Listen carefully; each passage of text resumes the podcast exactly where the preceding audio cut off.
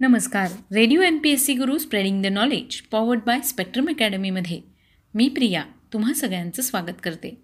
मित्रांनो आपण व्यक्तिविशेष या सत्रात सामाजिक कला क्रीडा विज्ञान तंत्रज्ञान पर्यावरण याचबरोबर भारतीय स्वातंत्र्य चळवळीत सहभागी होणाऱ्या व्यक्ती आणि ज्यांनी उल्लेखनीय अशी कामगिरी केली आहे अशा सगळ्याच व्यक्तींचा जीवन परिचय व्यक्तिविशेष या सत्रात करून घेत असतो. त्यांच्या जन्मदिवसानिमित्त किंवा त्यांच्या स्मृतिदिनानिमित्त त्यांच्या जीवनकार्याविषयीची माहिती घेत असतो. पण मित्रांनो आज आहे पाच जून जागतिक पर्यावरण दिन. त्याच निमित्ताने आज आपण पर्यावरण संरक्षणासाठी लढणाऱ्या काही व्यक्तींविषयीची माहिती घेणार आहोत. आज आपण व्यक्तिविशेष या सत्रात झाडांआधी आम्हाला कापा असं म्हणत झाडाला मिठी मारायला शिकवणारा अवलिया म्हणजेच सुंदरलाल बहुगुणा यांच्याविषयीची माहिती घेणार आहोत.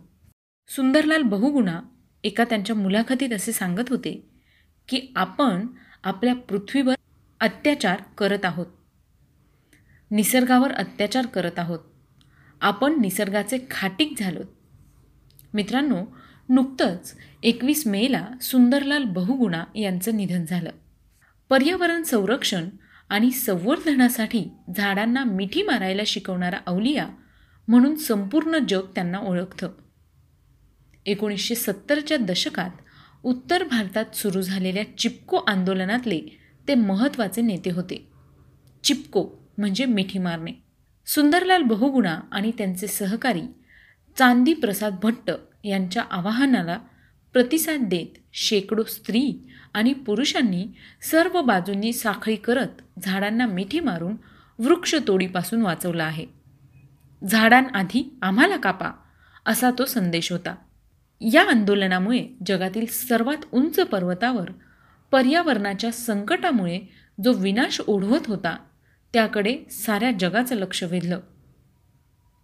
एकोणीसशे सत्तर साली उत्तराखंडमध्ये झालेल्या विनाशकारी महापुराने स्थानिक गावकऱ्यांचे डोळे उघडले.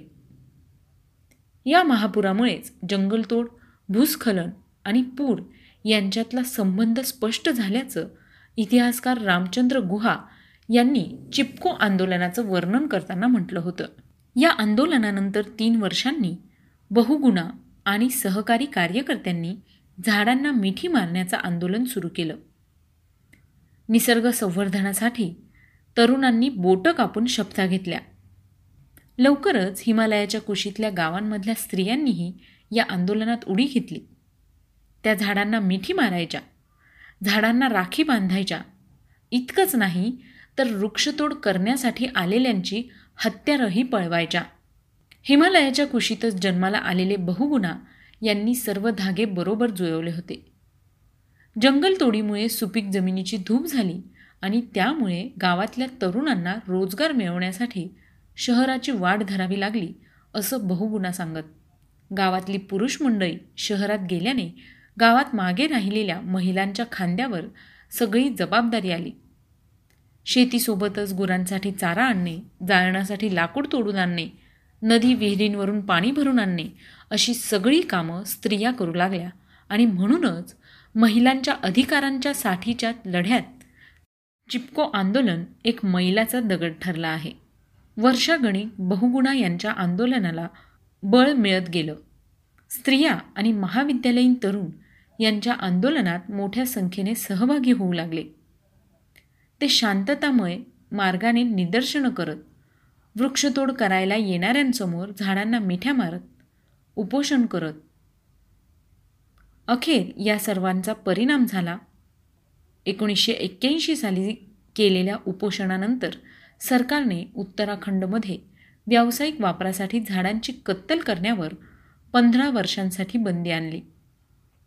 दोन वर्षानंतर हिमालयात होणाऱ्या पर्यावरणाच्या ऱ्हासाकडे लक्ष वेधण्यासाठी त्यांनी चार हजार किलोमीटरची पदयात्रा केली.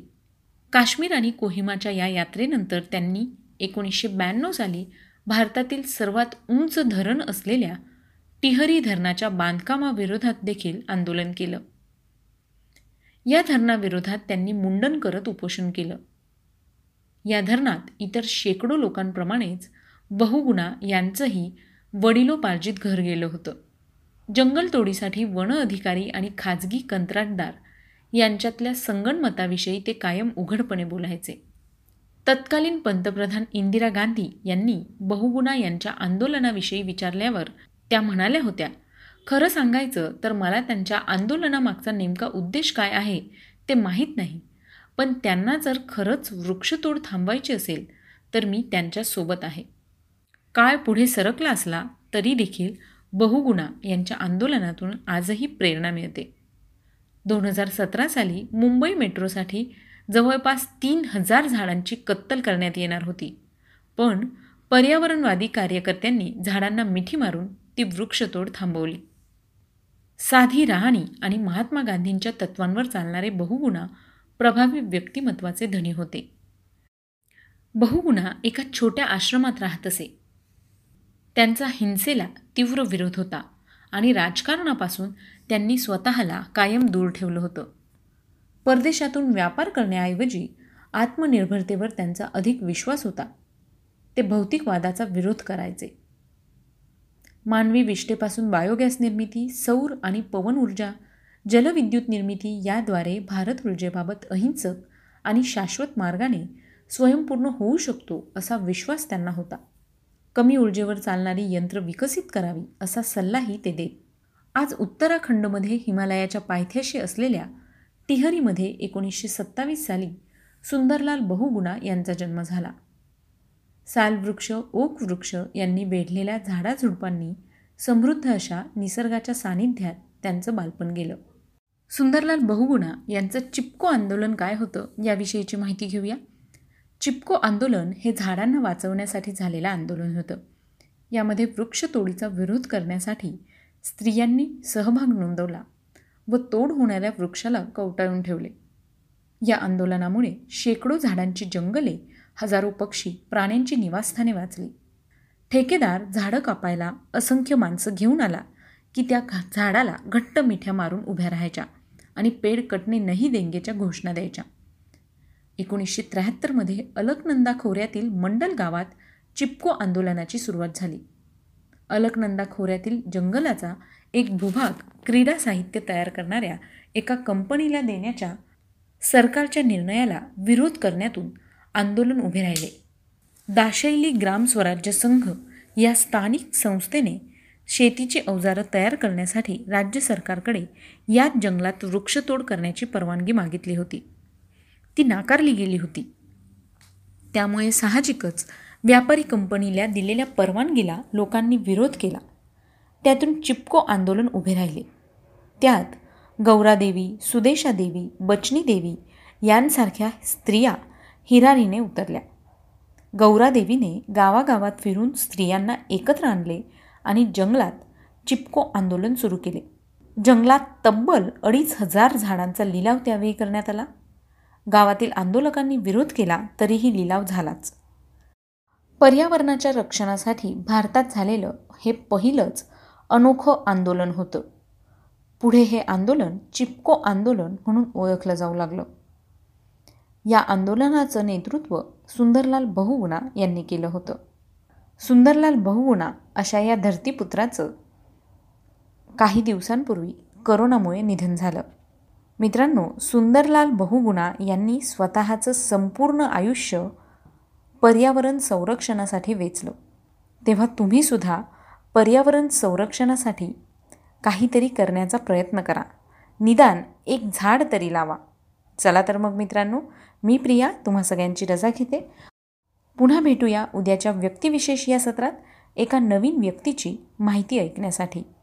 तोपर्यंत ऐकायला विसरू नका radio M P S C Guru spreading the knowledge powered by Spectrum Academy. नमस्कार radio M P S C Guru spreading the knowledge powered by Spectrum अकॅडमीमध्ये मी प्रिया तुम्हा सगळ्यांचं स्वागत करते. मित्रांनो आपण व्यक्तिविशेष या सत्रात सामाजिक कला क्रीडा विज्ञान तंत्रज्ञान याचबरोबर पर्यावरण चित्रकला साहित्य अशा सगळ्याच क्षेत्रात ज्यांनी उल्लेखनीय कामगिरी केली आहे अशा व्यक्तींचा परिचय या सत्रात करून घेत असतो. आज आहे पाच जून जागतिक पर्यावरण दिन. त्याच निमित्ताने आपण पर्यावरण संरक्षण करणाऱ्या व्यक्तींविषयीची माहिती आज घेत आहोत. आज आपण सोळा वर्षीय ग्रेटा थुनबर्ग या मुलीविषयीची माहिती ऐकणार आहोत. स्वीडनमधील पर्यावरण कार्यकर्ती ग्रेटा थुनबर्गला टाईम मॅगझिनने पर्सन ऑफ द इयर या पुरस्काराने गौरवलं आहे. एकोणीसशे सत्तावीसपासून पुरस्कार देण्याच्या परंपरेत ग्रेटा थुनबर्ग ही सर्वात लहान व्यक्ती आहे. तिने स्वीडनच्या संसदेसमोर पर्यावरण संरक्षणासाठी आंदोलन केलं होतं. त्यावेळी नॉर्वेतील खासदार फ्रेडरी आंद्रे ओस्टेग्रॉड म्हणाले होते जर हवामान बदल रोखण्यासाठी आपण काहीच केलं नाही तर त्यातून युद्ध संघर्ष आणि निर्वासितांच्या समस्या उभ्या राहणार आहेत ग्रेटाने यासाठी लोकचळवळ उभी केली. शांततेसाठी तिचं हे योगदान आहे.